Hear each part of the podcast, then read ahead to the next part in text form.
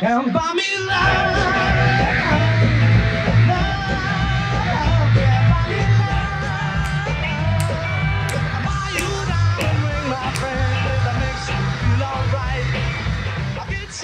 Beatles começavam com Can't Buy Me Love, um paradigma que se estende até hoje.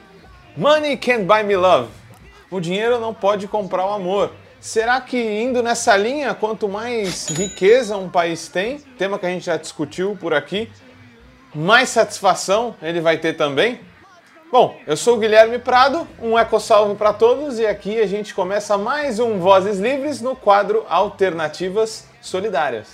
Antes de tudo, vamos esclarecer alguns possíveis mal entendidos. Primeiramente, a gente tem que deixar claro que os estudos sobre economia da felicidade são muito mais corriqueiros nos países ditos desenvolvidos, mas isso não é necessariamente um problema, já que através deles a gente pode pensar como eles se desenvolveram de forma errada ou os erros que não devemos repetir.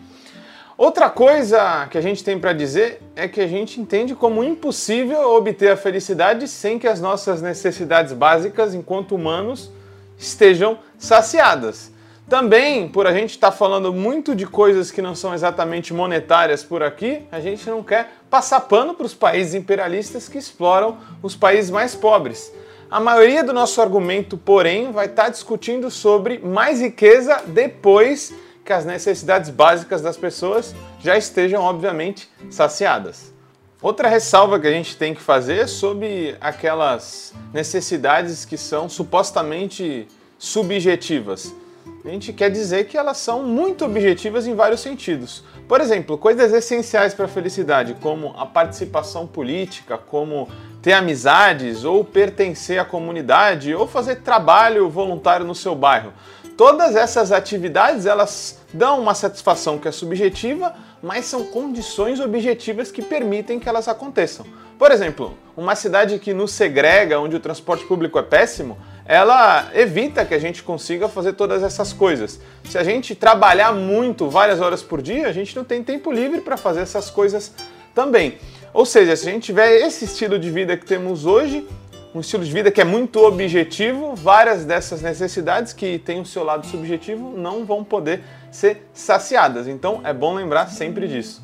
E quem inaugura essa discussão sobre economia e felicidade é o economista estadunidense Richard Easterling, que lá em 1974 escreveu um artigo clássico, aqui praticando o meu inglês, Does Economic Growth Improve the Human Lot? Que traduzindo significa o crescimento econômico melhora a condição humana? O argumento principal e dificilmente refutável de Richard Easterling é de que depois de um certo nível de riqueza, aquela que novamente supre as nossas necessidades básicas, o aumento da renda não traz mais felicidade ou satisfação. E vamos lá, na tela vocês vão acompanhar aí, quem está no YouTube pelo menos, quem não está, a gente descreve. Tem um gráfico muito interessante, uma tabela onde a linha cinza representa o PIB. E ela sobe como um foguete aí, no caso do Reino Unido, desde os anos 70. Então o crescimento econômico ele não para de crescer. Enquanto a gente tem a linha preta, onde a satisfação com a vida, desde 1973, praticamente estagna. Então esse gráfico aí fica muito interessante para a gente entender como a satisfação com a vida não necessariamente melhora com o crescimento econômico contínuo. Os dados do Reino Unido, pelo menos, apontam para esse lado. Nenhum dos argumentos citados aqui exclui a necessidade de derrubar o capitalismo. Então, galera, com a linha preta aí que vocês veem no gráfico, a gente percebe que a satisfação dos ingleses não aumentou, ainda que o PIB per capita tenha aumentado aceleradamente nos últimos 40 anos. A gente tem então a conclusão de que uma produção sempre crescente não necessariamente influi em índices de satisfação e felicidades mais altos. Um dos pontos que também tem que ser citados são aqueles que o próprio Easterling e a literatura da economia da felicidade chamam a atenção, que são os domínios não monetários e monetários. A literatura da felicidade tende a dizer que os domínios não monetários influem muito mais na felicidade humana do que os domínios monetários. Em outras palavras, a saúde das pessoas, o capital social, ou seja, a cultura, o nível de estudo que elas têm, as relações sociais, entre outros motivos, influem muito mais diretamente na felicidade das pessoas do que aqueles domínios monetários, ou seja, a renda ou a riqueza que uma pessoa tem. No debate econômico também sempre se invoca o crescimento econômico como um organizador, como necessário para recolocar a sociedade no seu lugar. O equilíbrio do capitalismo a gente já sabe, só se dá com cada vez mais aceleração, com cada vez mais crescimento. Então a gente já sabe disso. Porém, o pano de fundo é que com mais crescimento econômico, o consumo tende a ser reativado e as coisas melhoram supostamente para todos. Porém, esse argumento faz muito mais sentido para a parte de baixo da pirâmide do que para o topo. Uma pessoa que tem fome e está com aluguel atrasado, por exemplo, tem muito mais satisfação quando coloca suas contas em dia e tem três boas refeições por dia do que quando um rico compra o seu terceiro carro, já que a sua satisfação, o retorno desse ato de comprar um carro é muito menor. Então as pessoas ficam menos felizes sendo ricas. Em outras palavras, usando o economês, isso se chama utilidade marginal decrescente, algo muito melhor exemplificado com o paradoxo do pacote de bolacha, o biscoito. Bom, não sei. O fato é que o primeiro biscoito te sacia muito mais, e a cada biscoito que você come, menos satisfação você tem. É, traduzindo isso para a economia, para o campo da economia e para o Estado, a felicidade da sociedade se dá combatendo a extrema pobreza e a extrema riqueza também. Pois deixar os ricos ainda mais ricos não provê melhoras globais de felicidade para a sociedade como um todo. Não à toa, aqueles países com mais impostos contra a extrema riqueza, que são repassados para fins básicos, fins sociais básicos, como saúde e educação, esses países costumam ter índice maior de felicidade. Agora, outra armadilha: aspirações sempre crescentes. A possível felicidade adquirida pela riqueza crescente, pelo crescimento contínuo da economia, também é anulada por outros fatores, como a aspiração contínua.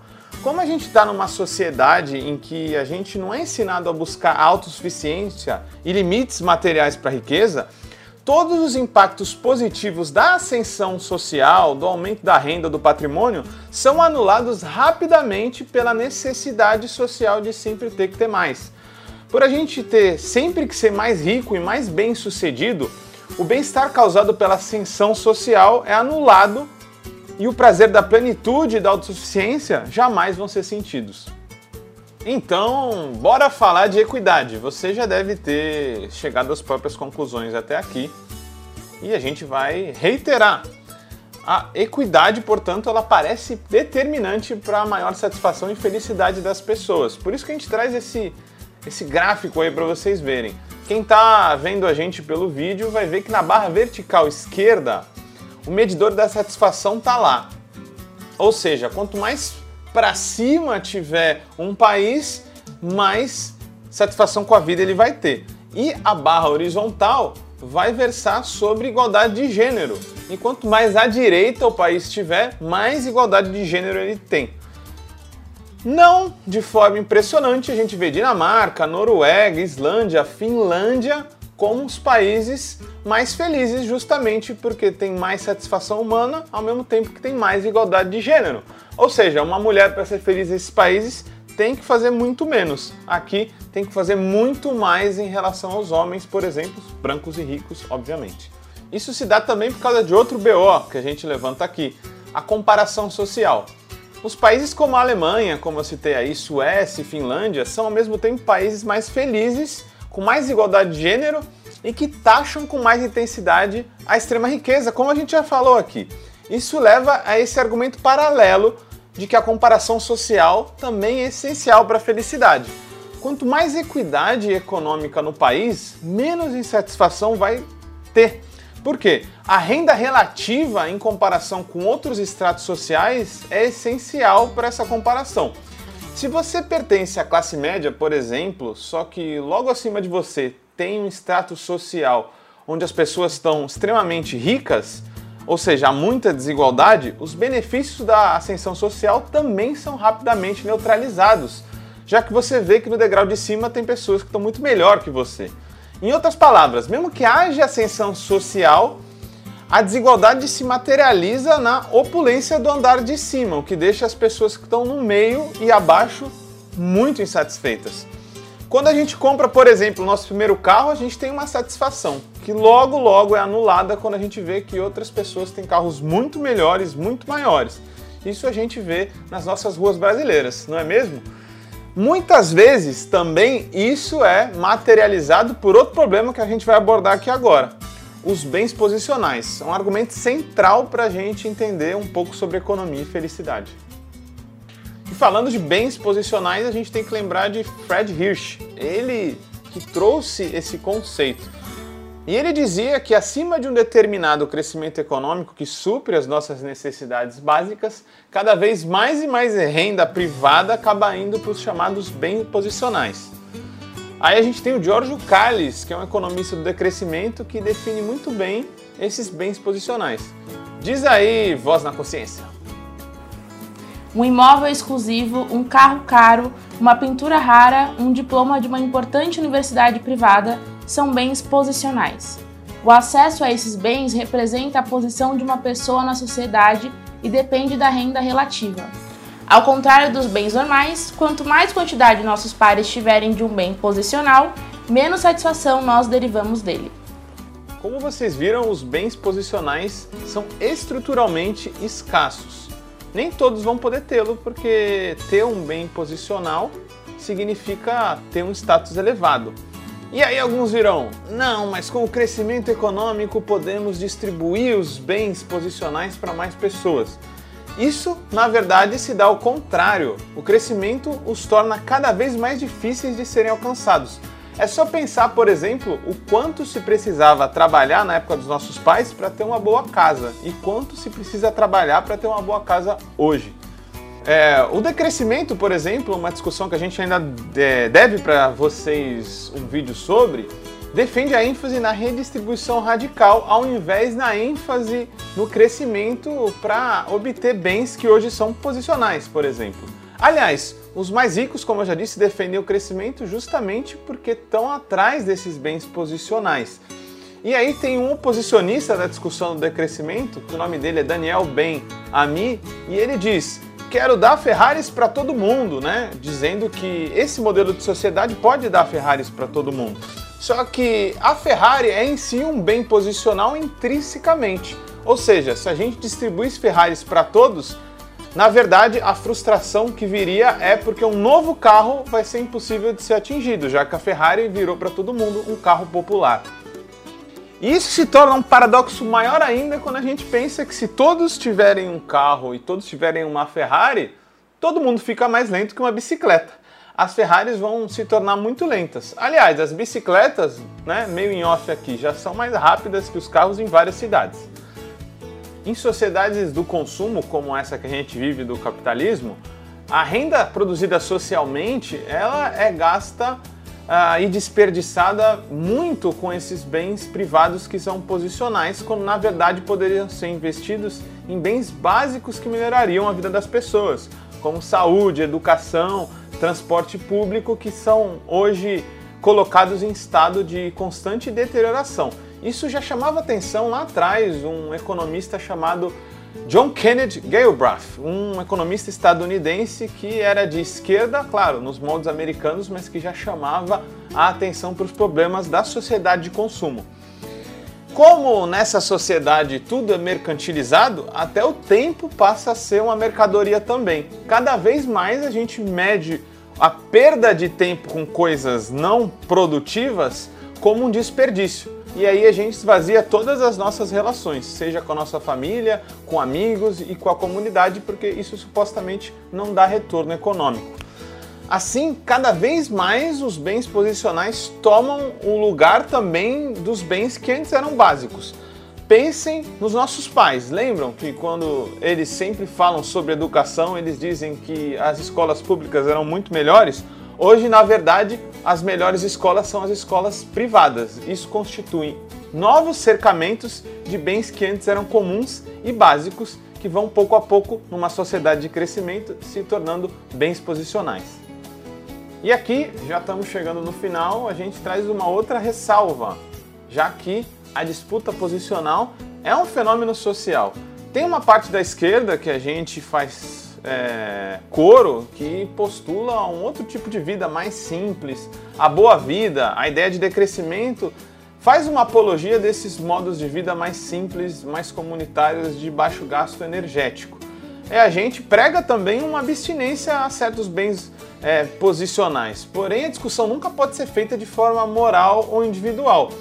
O consumo posicional, nesse sentido, ele não é um vício pessoal de uma pessoa, mas é uma estrutura da sociedade onde as pessoas se impõem essas necessidades de modelo de consumo e acesso a esses bens para simplesmente fazer parte dessa sociedade dominante.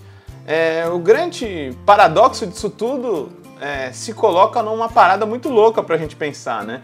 Várias das pessoas que, é, abrindo mão desse estilo de vida de muito consumo, onde os bens posicionais colocam disputas nessa, nessa sociedade de competitividade, essas pessoas querem sair desse modelo e acabam criando novos bens posicionais.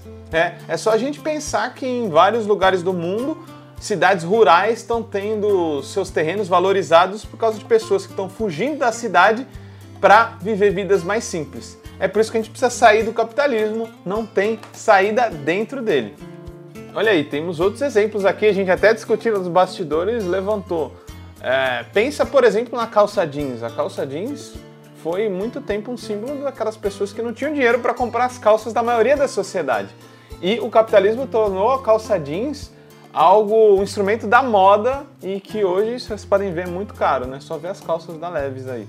Outro, outro estilo de vida, por exemplo, que era muito recriminado e excluído, era, por exemplo, os lugares, as fábricas e até as casas onde viviam os operários da Inglaterra. Vocês já pararam para pensar naquelas paredes que são descascadas hoje para parecer os tijolos? Na verdade, isso por muito tempo era um símbolo de pobreza e de exclusão social. Mas aí de repente vira cool, um instrumento de bem posicional também para mostrar um estilão aí nos bares, nos restaurantes da vida e em vários outros lugares que a gente vê que na verdade imitam e emulam esse estilo de vida que na verdade era alternativo antes. Mas aí, galera do Vozes Livres, Guilherme Prado, que bagunçou tanto a nossa cabeça, quais são as saídas para a gente superar esses limites sociais dessa sociedade do crescimento? No que diz respeito à equidade, a gente viu que a satisfação daqueles que têm mais é anulada pela insatisfação daqueles que têm menos. Então, uma coisa anula a outra. Isso explica o nível de satisfação estagnada, mesmo com o aumento constante do PIB, lá na Inglaterra, por exemplo, no Reino Unido, né? Para ser mais específico. Nesse sentido, a gente tem duas propostas de política pública. Por exemplo, a renda básica pode suprir as necessidades básicas dos mais pobres e a renda máxima pode fazer com que os mais ricos tenham sua renda limitada, ao mesmo tempo com uma sociedade mais feliz, já que a retração coletiva da renda com maior equidade de serviços públicos universais parece contribuir mais para uma sociedade feliz do que a desigualdade que a gente tem. Ou seja, se todo mundo tem um estilo de vida mais sóbrio ao mesmo tempo, todos vão ficar mais felizes e não vão se sentir mais desiguais em relação um ao outro. O projeto de decrescimento tem tudo a ver com isso. E tem a ver também com o combate à concorrência por bens posicionais. Em países ricos, por exemplo, já tem riqueza o bastante para todos terem o básico. Então, a, essa questão de felicidade é uma questão de redistribuição radical e não de crescimento agregado. Fora de uma sociedade do crescimento infinito, por exemplo, que sempre encarece os bens posicionais, o decrescimento pode torná-los até mais acessíveis e universais. Já que os recursos que antes, no campo privado, eram canalizados para esses bens posicionais, podem ser liberados para torná-los bens básicos como uma saúde de luxo, por exemplo, ser uma saúde de todos. Uma educação de luxo, por exemplo, ser uma educação de todos. Isso vai fazer a gente superar a deterioração do nosso patrimônio público. As sociedades originárias, por exemplo, tinham muitas posições avançadas sobre isso que a gente está discutindo aqui. É, Para eles, as posições é, de maior poder não eram assim tão importantes. A liderança em muitas dessas sociedades era difusa e também algumas vezes havia rotação nessas posições de liderança. Tem registros até de algumas sociedades originárias indígenas, por exemplo, do Canadá, onde haviam rituais que os líderes quebravam todos os seus pertences. Isso é um estilo de controle social para que o poder não se concentre em poucas mãos e daí haja menos felicidade com uma desigualdade crescente. Porém, galera, a gente tem que dizer, é, nenhuma solução vai ser imposta de cima para baixo. É só com um projeto político que valorize a sobriedade, a autossuficiência, a simplicidade voluntária é que a gente vai conseguir ter saídas de fato para esses problemas que a gente levantou aqui hoje. E claro, muito vozes livres para a gente ter reflexões críticas sobre tudo que dizem por aí sobre economia. Então, galera, a gente vai ficando por aqui, mas antes de ir embora, pedimos aquele like, aquele compartilhamento, porque sem ele a gente não sobrevive. Fica aqui o nosso Eco Salve e até a próxima!